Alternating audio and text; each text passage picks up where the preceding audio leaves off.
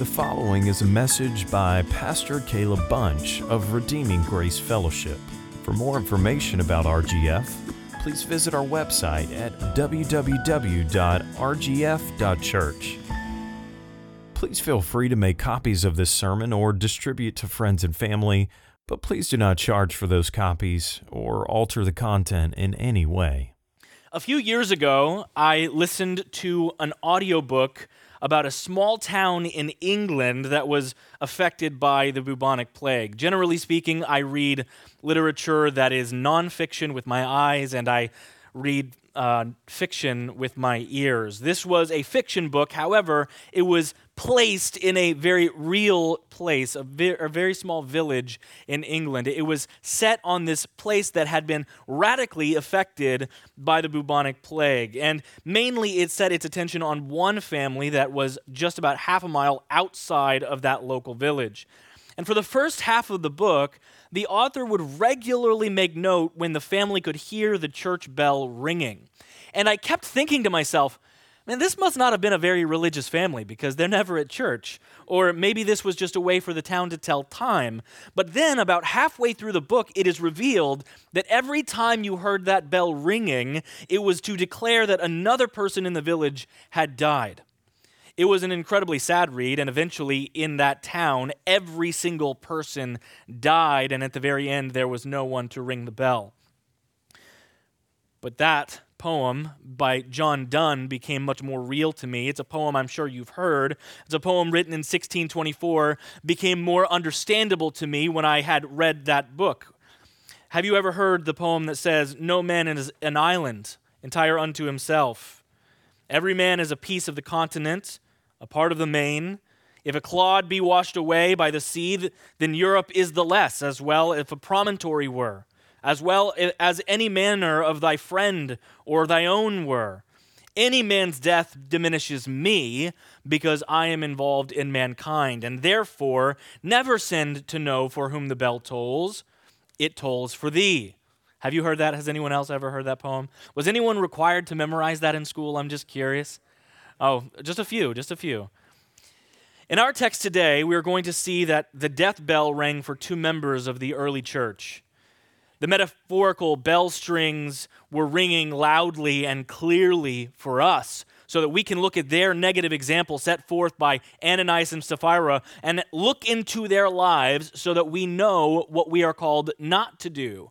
But as we look into their story, we will be looking into a mirror. The Word of God reveals that this sin that they committed is actually present very clearly in our own heart, and I hope that you will see how that bell has tolled for you. But before we venture into the lives of these two swindlers, let's first get settled here in our context. Today we return to our study of the book of Acts, if you hadn't already guessed. It would be helpful for you if you go ahead and open your Bible to Acts chapter 4, verse 32.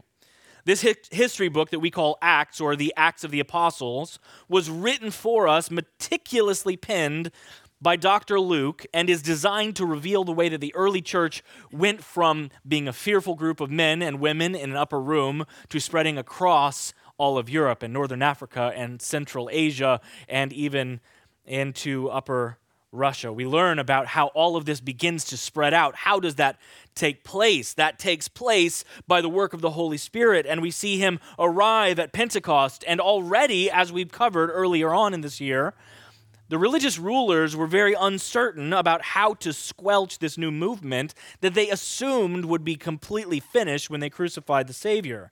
How is it that after they killed this Jesus, there are still so many people proclaiming his name? When we left the book of Acts in the spring, we finished out chapter 4 on a very high note. The church was thriving. It was growing. It was unified. We read starting in Acts chapter 4, verse 32, "Now the full number of those who believed were of one heart and soul. And no one said that any of the things that belonged to him was his own, but they had everything in common. And with great power, the apostles were giving their testimony to the resurrection of the Lord Jesus. And great grace was upon them all. There was not a needy person among them, for as many as were owners of lands or houses sold them, and brought the proceeds of what was sold, and laid it at the apostles' feet, and it was distributed to each as any had need. Thus, Joseph, who was also called by the apostles Barnabas, which means son of encouragement, a Levite, a native of Cyprus, sold a field that belonged to him, and brought the money and laid it at the apostles' feet. This is a strong church. This is a unified church. This is a spiritually minded church. This is a church that does exactly what Pastor Mike was talking about earlier, of not putting their needs first, but considering the needs of others. But then we turn the page and we're going to see that there was sin in the camp. Chapter 5, verse 1. But already, we see this word indicates a contrast from what we have seen before, specifically a contrast from Barnabas, but a man named Ananias with his wife Sapphira sold a piece of property, and with his wife's knowledge, he kept back for himself some of the proceeds and brought only part of it and laid it at the apostles' feet. But Peter said, Ananias, why has Satan filled your heart to lie to the Holy Spirit and to keep back for yourself part of the proceeds of the land? While it remained unsold, did it not remain your own? And after it was sold, was it not at your disposal? Why is it that you have contrived this deed in your heart? You have not lied to man, but to God. When Ananias heard these words, he fell down and breathed his last. And great fear came upon all who heard of it. The young men rose and wrapped him up and carried him out and buried him. After an interval of about 3 hours, his wife came in, not knowing what had happened. And Peter said to her, "Tell me whether you sold the land for so much." And she said, "Yes, for so much." But Peter said to her, "How is it that you have agreed together to test the Spirit of the Lord? Behold, the feet of those who have buried your husband are at the door, and they will carry you out." Immediately she fell down at his feet and breathed her last. When the young men came in, they found her dead, and they carried her out and buried her beside her husband. And great fear came upon the whole church and upon all who heard of these things. This is a sobering and hard-hitting text. This is a challenging text. So please join me as I pray that the Lord would help us to receive it rightly. Our Father God in heaven, we look at the events of this story and we join with the early church in fear of the Lord. We pray, Lord, that that would be the response of our heart today, not that we would be hardened or that we would be rejecting or that we would be refusing to hear what the Spirit is teaching the church. Rather, Lord, I pray that we would indeed tremble before you, recognizing your great holiness. Lord, I pray that today, as we dig into the meaning of these words, that each person here will find way to repent and to pursue Christ and to pursue holiness.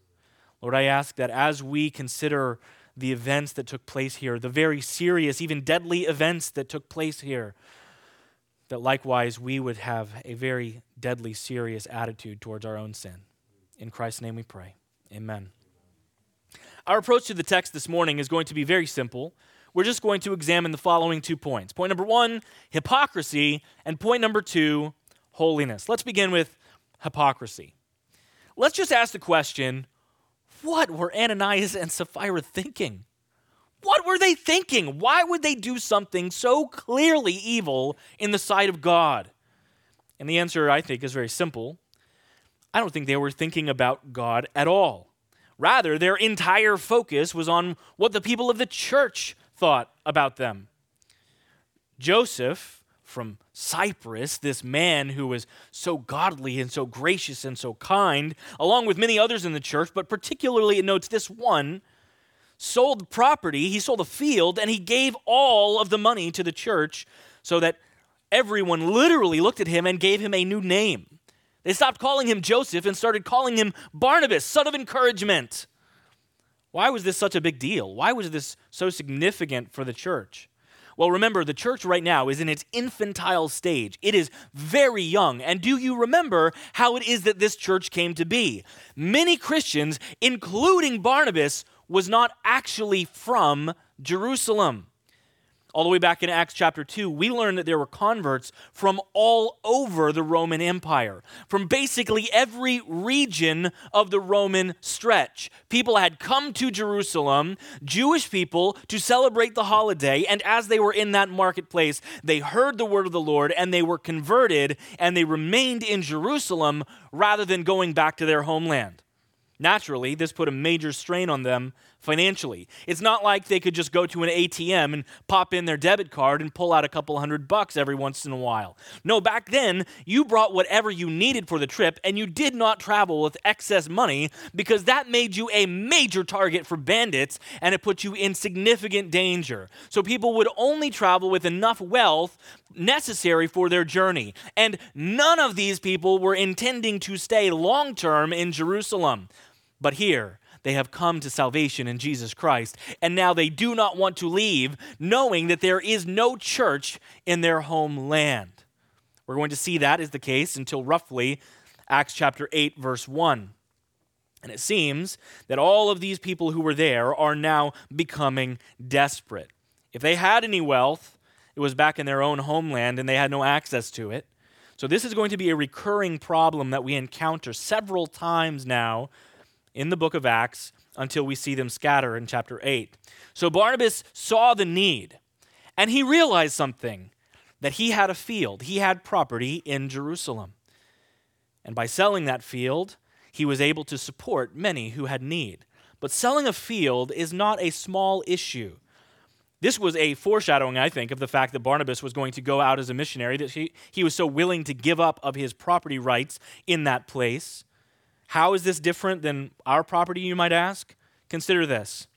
Property rights in Israel were very radically different than what we understand property rights to be here in the United States today. Land was scarce. There was very little of it in the Promised Land, and it was very important to the people that they hold on to their inheritance. On Long Island, property is very scarce and it's very valuable, but it rarely gets passed down for more than 2 or 3 generations. How many of you are living in your great-grandparents' house? I doubt many of you are. However, property in Israel was passed down for thousands of years. Property in Israel stayed within the family. You do not give up your land. In this time and this place, there were massive implications for your descendants if you sell off that property. In the Old Testament, God had put in place protections for people who were in poverty so that it would ensure after 50 years, property would return to the families who sold off their land due to hardship. But from what we can tell from history and from the Scripture, that year of Jubilee never actually was practiced faithfully. That it doesn't seem that they actually did this, that they actually returned the property to those to whom it originally belonged. As far as we can tell, this was one of those laws that Israel always ignored. This field was Barnabas' link to his national homeland. This was the inheritance for his future generations in his family. But he lived in Cyprus. That's probably where he worked. In fact, being that he was from Cyprus, he was probably a trader because most people who lived in Cyprus were involved in the trade of wealthy goods in the Roman Empire. So he was probably a wealthy man. He was probably a man who had the ability to support himself if he were to go back home. But this was his national heritage, and he was giving it up for the sake of Christ and for the betterment of those in the church. So selling this land was a big deal. And it would have been shocking to everybody who was there in the church. But even more, it was shocking when Barnabas took all of the proceeds for the field, and then he took them and set them down at the apostles' feet. And he didn't give them an earmark and say, here's what I want you to do with this. He just laid it at their feet for them to do with it whatever they pleased. And the entire church would have been rejoicing over the great love that was displayed by this man. So now enters Ananias and Sapphira, and they see what's happening here. All these people are selling their goods, selling their furniture, selling off whatever they have in their house, and then Barnabas goes and just sells the whole thing and gives it all. And as this takes place, they are realizing that this is a way for them to have status, within the church. They are looking at the need, though, and they are saying, I also have property, and they probably did genuinely care for the needs of the people who were suffering. I don't think we should ignore the fact that they actually did sell their land as well, and they actually did give of their earnings as well. Remember, they took most of the money and put it at the apostles' feet. They just kept some of it for themselves. In fact, they gave enough money that it was something they expected people to believe this was enough to get from the land. They gave a lot to the church. In other words, this act of generosity that we see from Ananias and Sapphira is actually far greater than any act of generosity that has ever taken place in RGF since its inception. These two were still being generous. We have never seen anyone do something this outlandishly magnanimous in terms of generosity here at this church. What they did was enormously thoughtful and kind from the world standards. That's how it would have been initially received by the church. When they walked up there and when Ananias put those money bags down there at the feet of the apostles, the heart of the church would have also likewise been melting like it did when they saw Barnabas do the same thing. But there was one major problem, and that is that as he was setting that money down, Ananias was doing so as a hypocrite. The word hypocrite comes to us directly from Greek. It is a Greek word, and it means simply that somebody is an actor.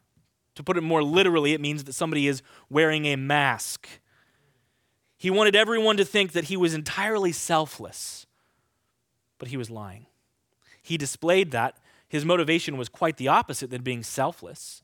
He was actually being selfish by desiring that everyone look to him rather than to Christ.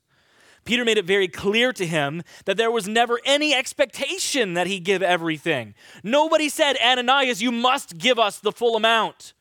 In verse 4, Peter says, while it remained unsold, did it not remain your own? In other words, you didn't have to sell your land. You could have kept it, Ananias. Then he continued and said, after it was sold, was it not at your disposal? All this money that you're putting here, you could decide what to do with it. This is not a communistic regime where everyone is expected to just give into the common pool of wealth. You don't have to do this. Nobody is compelling you. When we talk about giving, the Bible says, do not give under compulsion. Nobody here is compelling you. Do not sell unless the Lord convinces you in your heart to do so. Unless the motive of your heart is just to advance the kingdom of God. That is why we give, but that was not the purpose of his heart. No, he could have easily said, well, you know, guys, this is 90% of what we made from selling our land. And there would have been no fault in that. But he said what he said so that he might be seen to be more holy and more righteous and more generous than he truly was. But the lie was just a symptom of the deeper issue of hypocrisy in his heart. When you read the Gospels, particularly when you read through the book of Matthew, which I'm noticing because I've been reading through it this week, you will find the harshest words that Jesus ever speaks are against those who practice religious hypocrisy. The most fiery sermon that Jesus ever preached is found in Matthew chapter 23. In which Jesus calls the scribes and the Pharisees hypocrites 7 times to their faces. I want to briefly examine 3 examples from the Sermon on the Mount to remind you what Jesus has to say about hypocrites. In Matthew chapter 6, verse 5, it says, and when you pray, you must not be like the hypocrites, for they love to stand and pray in the synagogues and at the street corners, that they might be seen by others. Truly, I say to you, they have received their rewards. Religious hypocrites pray to be seen and to be heard by others, not by God. Matthew 6:16, and when you fast, do not look gloomy like the hypocrites, for they disfigure their faces that their fasting may be seen by others. Truly, I say to you, they have received their reward. Another act of religiosity, fasting. I want everybody to know I am really worshiping God. I am a better worshiper of the Lord than you do. In fact, many of the religious elites in Israel would fast twice a week, and they would do this intentionally to make themselves look pathetic so that everybody would know, oh, they're fasting today. Jesus continues on and tells the people, when you are fasting, dress nicely and put oil on your head. Make it look like you're not fasting at all. No. Don't let anyone but God know what you are doing.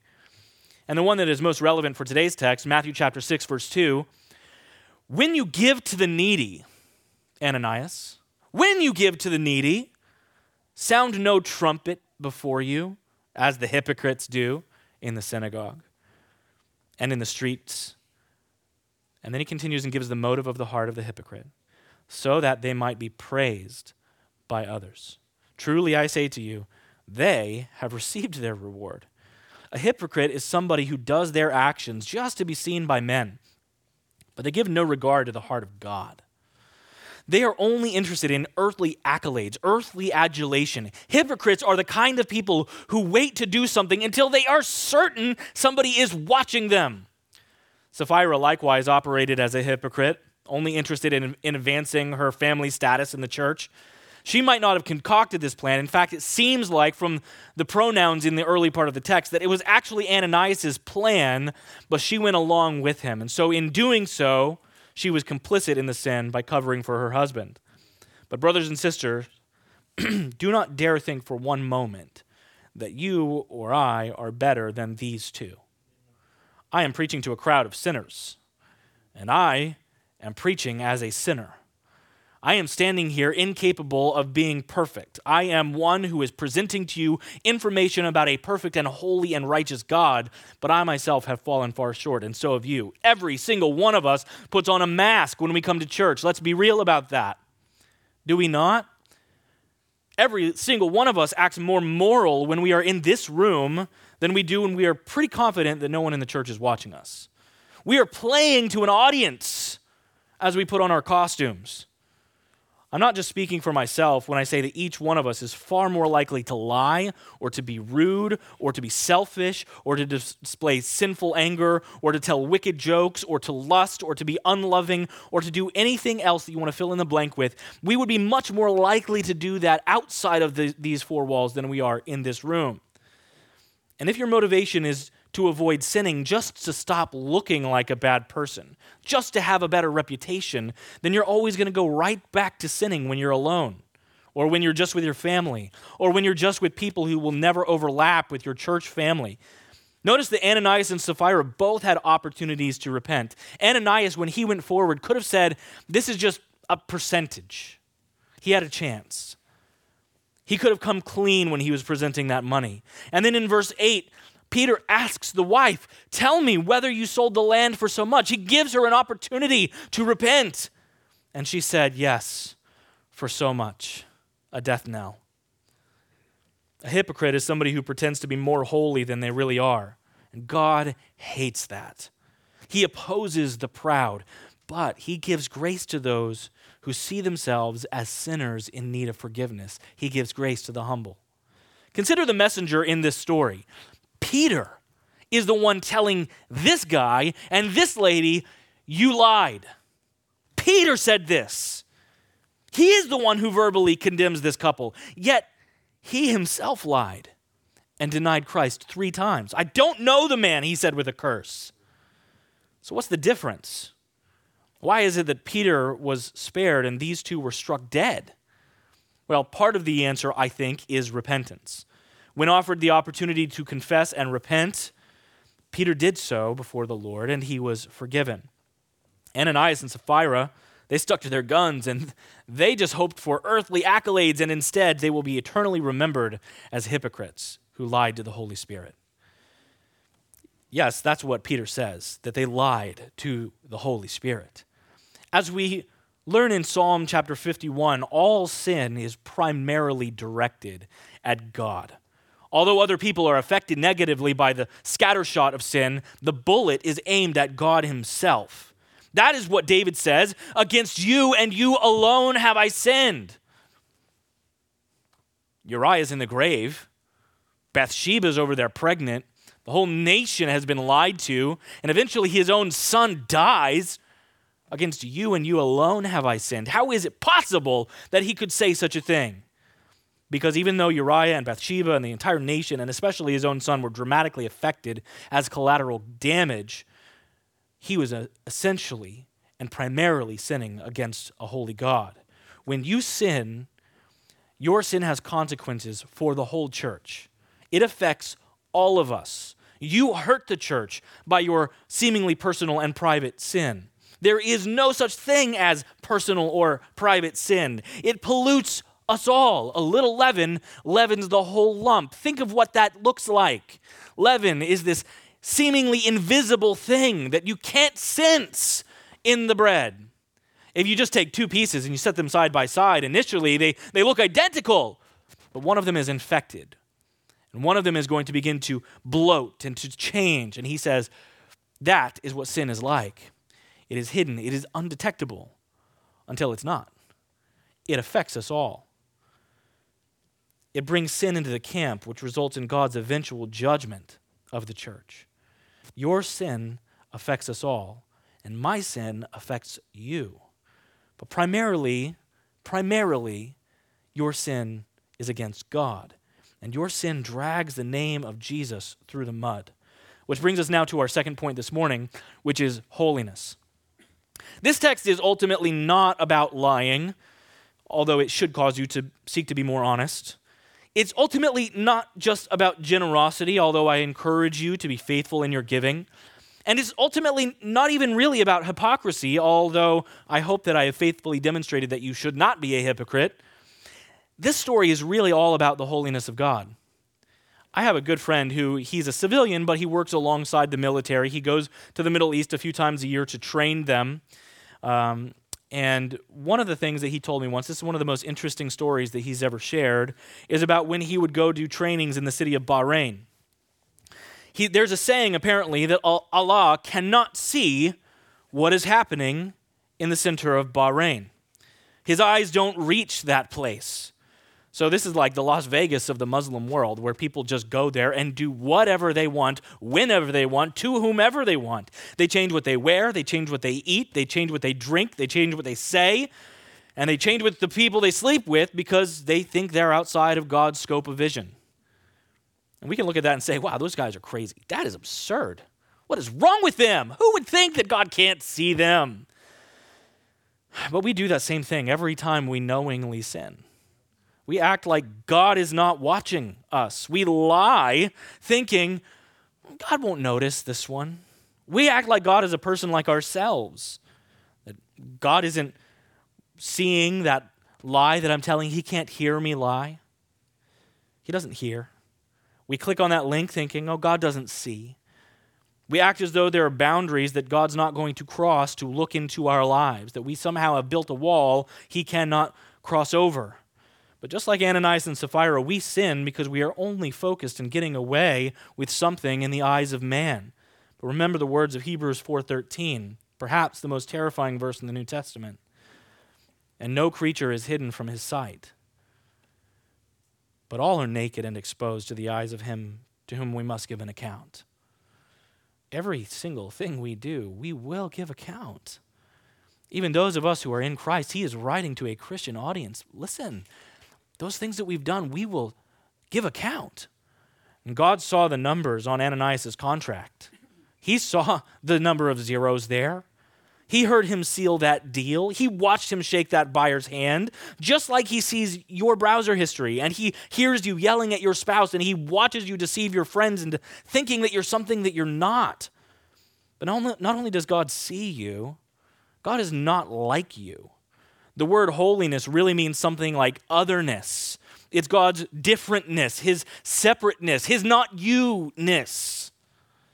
He is altogether different from us. He is absolutely void of sin or even the desire for sin. He is pure and blameless. He is excellent in virtue. His morality is beyond comparison. His goodness is unparalleled. His righteousness is without spot or blemish or shadow of turning. His honor is unblemished. His integrity is eternally intact. That is not a description of you or of me. It should not be surprising that God killed two people who sinned. That should not be surprising to any of us. It should be surprising that God does not do that more often. When we sin, we are not just playing with fire. We are playing with the God, the all-consuming fire who created the universe and all that is in it. We are messing around thinking that he doesn't notice our sin. There are no little sins. Every one of them matters to the Lord. You will only understand, though, God's act of judgment here in this chapter if you first understand that God is absolutely within his rights to destroy anyone who even sins one time. He has the right to do that, and he would be very just to do that. God cannot lower his standards for you or for me. He is perfect, and therefore he requires that we likewise be perfect, which should remind us of the depths of grace that we have received from him. Why is it that God chose to dramatically end the lives of these two people at this moment, but he doesn't choose to do the same thing at all times? Allow me to offer you a possible reason. As a new and burgeoning church, it was vital that the Lord set a precedent that sin is not to be taken lightly. In a sense, this was the very first occasion of church discipline. Normally, God calls us, the church, to keep one another in check by accountability through church discipline. However, in this instance, God saw fit to strike these two down as an example, and the result is evident. We see it in verse 11. And great fear came upon the whole church and upon all who heard these things. This is repeated, not just mentioned once, but it is repeated both when Ananias dies and again when Sapphira dies. It seems like she's the only one who hasn't already heard about this when she walks into the room, because everyone is immediately filled with fear. And when practiced rightly, that is what church discipline is always supposed to do. It is to remind us that we are called to live holy lives before the Lord. We see the apostles carry out church discipline from this point forward. God doesn't intervene and just strike people dead from this point on. And Paul gives instruction about how churches are supposed to carry out church discipline, for example, in 1 Corinthians chapter 5 and other places. But as an aside, I want you to know that many people have speculated about the state of the salvation of Ananias and Sapphira. Were these two people Christians? I mean, they were church members. They were known by the body. They were in the gathering. They were in the ecclesia. Apparently, these two people were the kind of people that would get away with it because everyone would have perceived them to be righteous and holy. So were these people Christians, or were they unbelievers who had faked their testimonies well enough to make it into the church and get by the apostles and get in? Here's the answer. I don't know.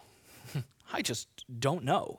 I find compelling arguments on both sides. I've reached out to many pastors of many different churches over the past week and just got their perception on this. And it's interesting that probably about 2/3 would say that they're unbelievers, but about 1/3 would say, I think they were actually saved. However, it ultimately does not matter, which is why Scripture does not tell us. But perhaps God was killing goats to protect the sheep. Perhaps God was killing sheep to protect the sheep. But it doesn't ultimately matter, because we have warnings for both elsewhere in the New Testament. Both believers and unbelievers are warned. To you who are unsaved, I want to give clear warning. You are not promised another breath. You are not promised that you're going to make it through the rest of my sermon. God could stop your heart at this very moment, and the only reason you're alive right now is because he's been very patient with you. So before God, I plead with you, run to Jesus. Run to Jesus, who forgives sinners like you and like me. Run to Jesus, who, although he has every right to do this to you, to strike you dead and to eternally put you under his wrath, he took the wrath of God on himself so that he might save those who otherwise could not be set free. So trust in the Lord with all of your heart and be saved. But I also want to speak to Christians today about this, and please know it is made clear in other places, for example, 1 Corinthians chapter 11, that some Christians do get sick and even die prematurely because there is sin in their lives. I'm not saying, please don't hear me saying, that all sickness is the result of sin. That is not the case. Sometimes God gives affliction for the purpose of our sanctification. However, I will state that it is clear there are occasions when the New Testament presents information that our sin can cause us to either become sick or even die, because we are not living in accordance with the will of God. We see that the reason this event took place was to fill the church with fear, so that they were reminded of the holiness of God, and they were reminded of their insufficiency of righteousness, of their moral deficit, of their spiritual inadequacy, and that's what it's supposed to show us today as well. This was intentionally designed by God to motivate people to do what God speaks about in Philippians chapter 2, verses 12 through 13, which says, "Therefore, my beloved, as you have always obeyed, so now, not only as in my presence, but much more in my absence, what are you called to do? work out your own salvation with fear and trembling. You better believe that those young men, those youth workers who carried out those bodies and put them in the ground, they were working out their salvation with fear and trembling at that moment, knowing that I am no better than that guy in the ground. And likewise, we should be responding as they did when they were covering up Sapphira's feet with dirt, saying, I must work out my own salvation with fear and with trembling. But no, that is not the end of the sentence, because it states very clearly, for it is God who works in you both to will and to work for his good pleasure. In other words, if you are going to grow, if you are being transformed, if you are being sanctified, it is not because you have worked it out well. It's because God indeed has worked and produced that in you. So let's get down to where the rubber meets the road and finish out here with 5 closing applications. Application number 1, give secretly. Earlier we read the Sermon on the Mount, how Jesus told us to act not like the hypocrites in our giving. Don't be like the hypocrites who blow the trumpet in the street when they walk up there and carry their big money bags and dump them in that horn. Don't do that, Jesus says. But he says in the next 2 verses, chapter 6, verses 3 and 4, but when you give to the needy, another indicating that a genuine disciple is a faithful giver, do not let your left hand know what your right hand is doing, so that your giving might be in secret. And your Father who sees in secret will reward you. Give generously, give abundantly, give joyfully, but when you do, give privately. I'm not just speaking about money here. We could focus in on the fact that Jesus here is specifically talking about money. And in our text today, it was specifically talking about money.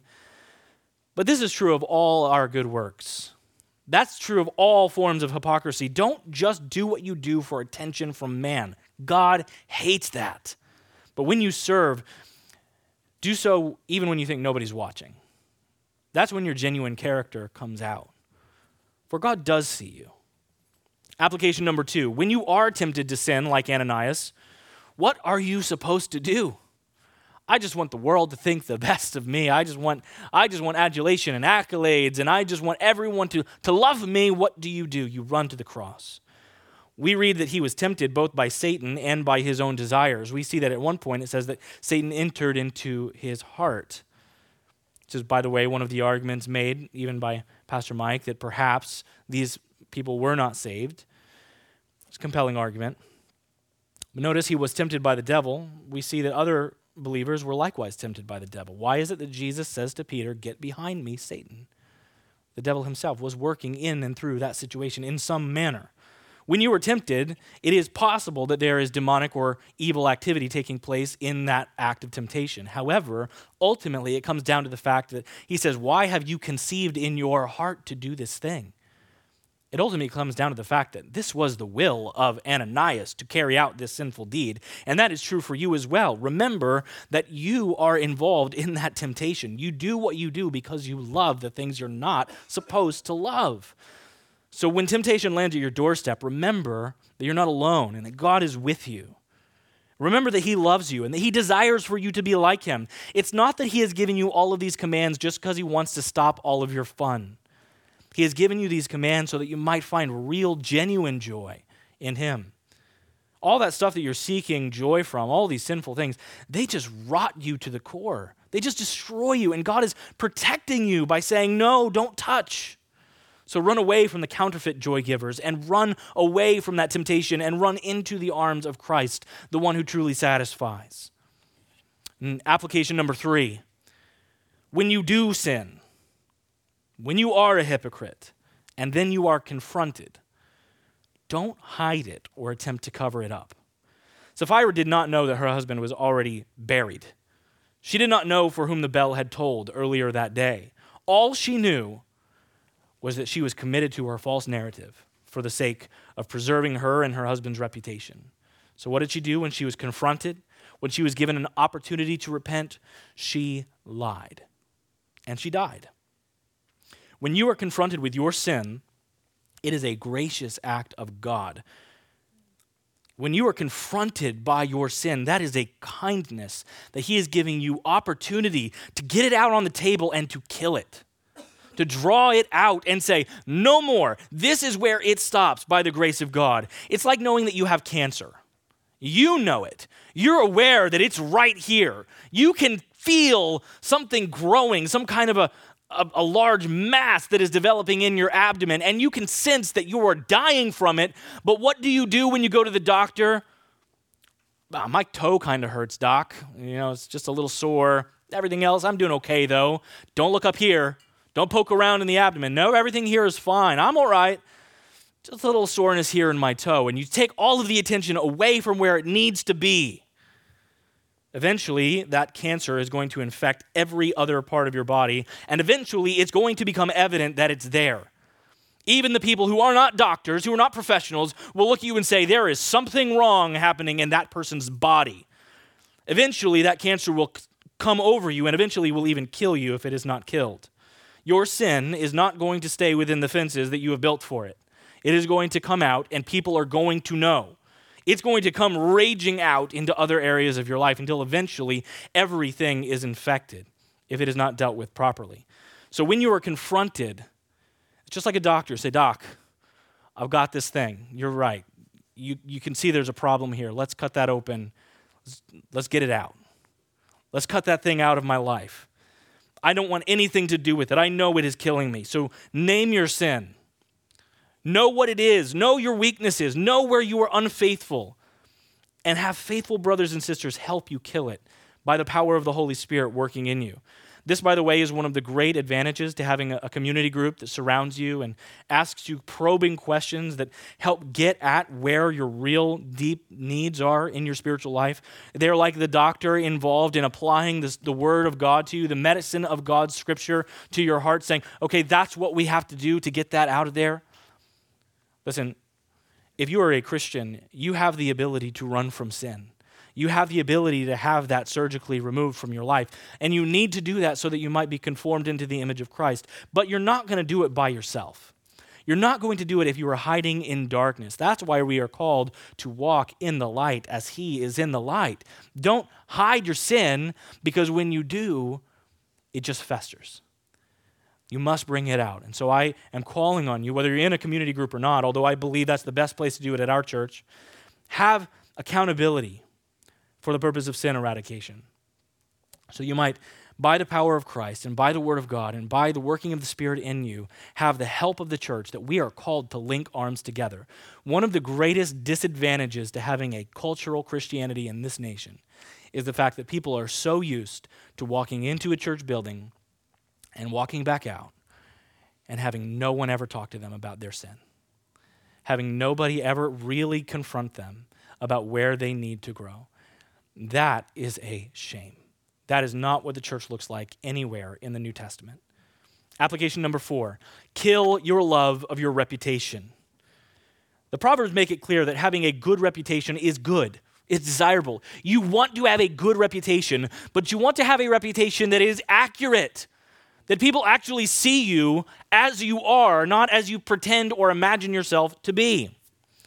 Consider Proverbs 22:1. It says, a good name is to be chosen rather than great riches, and favor is better than silver or gold. So I'm not saying that you should basically just say, I don't care what people think of me. That's not biblical. I know a lot of young people always say this, I don't care what people think of me. Ironically, usually the people that say that are the ones that try the hardest to make it look like they don't care that what people think of them. But essentially, everyone does care what you think of them deep down. You're not supposed to have a laissez-faire, I don't care what you think of me attitude. Rather, you should care that people see you and they should look at you and see Christ. That's the desire, but not if you're pretending. The New Testament is very clear that your reputation does matter. In fact, one of the qualifications of elder is that you might be thought well of by outsiders. Your reputation does matter. But here's what I mean when I say kill your love of your reputation. I mean, stop worshiping yourself. Stop thinking that confessing your sin to another person would cause you to be an outcast. You're among sinners. You're not helping yourself by attempting to hide it. You're just putting on another layer of face paint for your hypocrite mask. There's freedom in being known. There is freedom in being set free from the power of sin that says, you can't ever tell anybody. Nobody can ever know that this is in your life. There is There is freedom when that is out there and you can deal with it. There is peace knowing that if you confess your sin, Christ is faithful and just to forgive you and cleanse you of unrighteousness. There's strength in knowing that you have brothers and sisters that care for you and that link arms with you and that they fight the battle with you and that they pray for you against the world and the flesh and the devil. They fight with you to help you. And there's joy in standing before the world with a clear conscience. It's not much greater than saying, I've got nothing to hide. Knowing that there is nothing that you have to pull out anymore, that you can just be seen for who you really are. You don't need a mask. Application number 5, never use the grace of God as a license to sin. Romans chapter 6, verse 1 says, "What shall we say then? Are we to continue in sin that grace may abound? By no means." Don't you dare think for even a moment that just because you're a Christian, God is now okay with you dipping your toes into the ocean of sin. God is not pleased. Instead, see the grace of God and rejoice. Peter was a liar. Peter betrayed Jesus. Peter went out to the entire group that was, if there was anybody who could have stopped that trial at that moment, it was Peter. And Peter says, I don't know the man.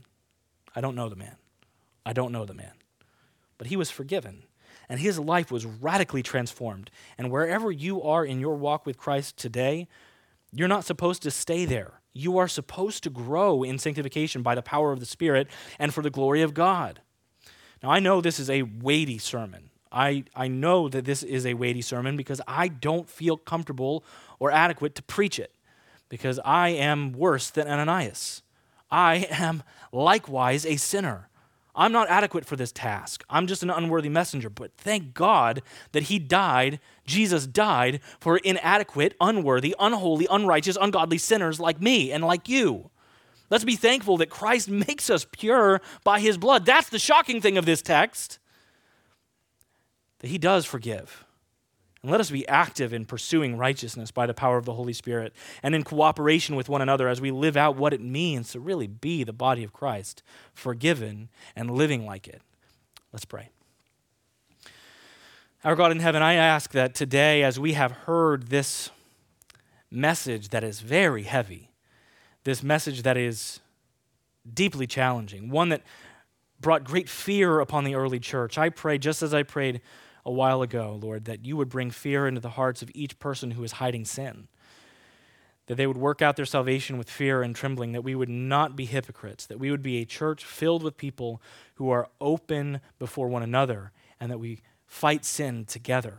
Lord, I pray especially for our community groups over the next season, over this fall and this winter, that you would please give us the ability to go deep with one another, to be able to eradicate sin with one another and for one another, that we might not hide the things that are in our hearts just because we're fearful of our reputation.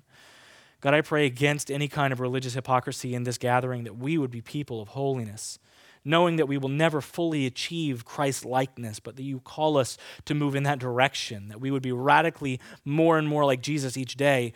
And Father, I thank you that you have not left us alone to do this, but you have given us immense grace in the power of your word and in the power of your Holy Spirit to draw us to yourself, to help us delight in you and to see where real joy truly lies.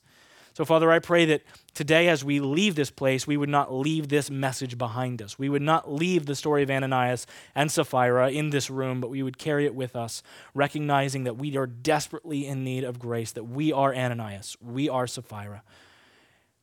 And without your mercy, Lord, we would have been dead a long time ago. But by your grace, Lord, you give us the strength to carry on. Help us, Lord, to be people of repentance who pursue holiness. In Christ's name we pray. Amen.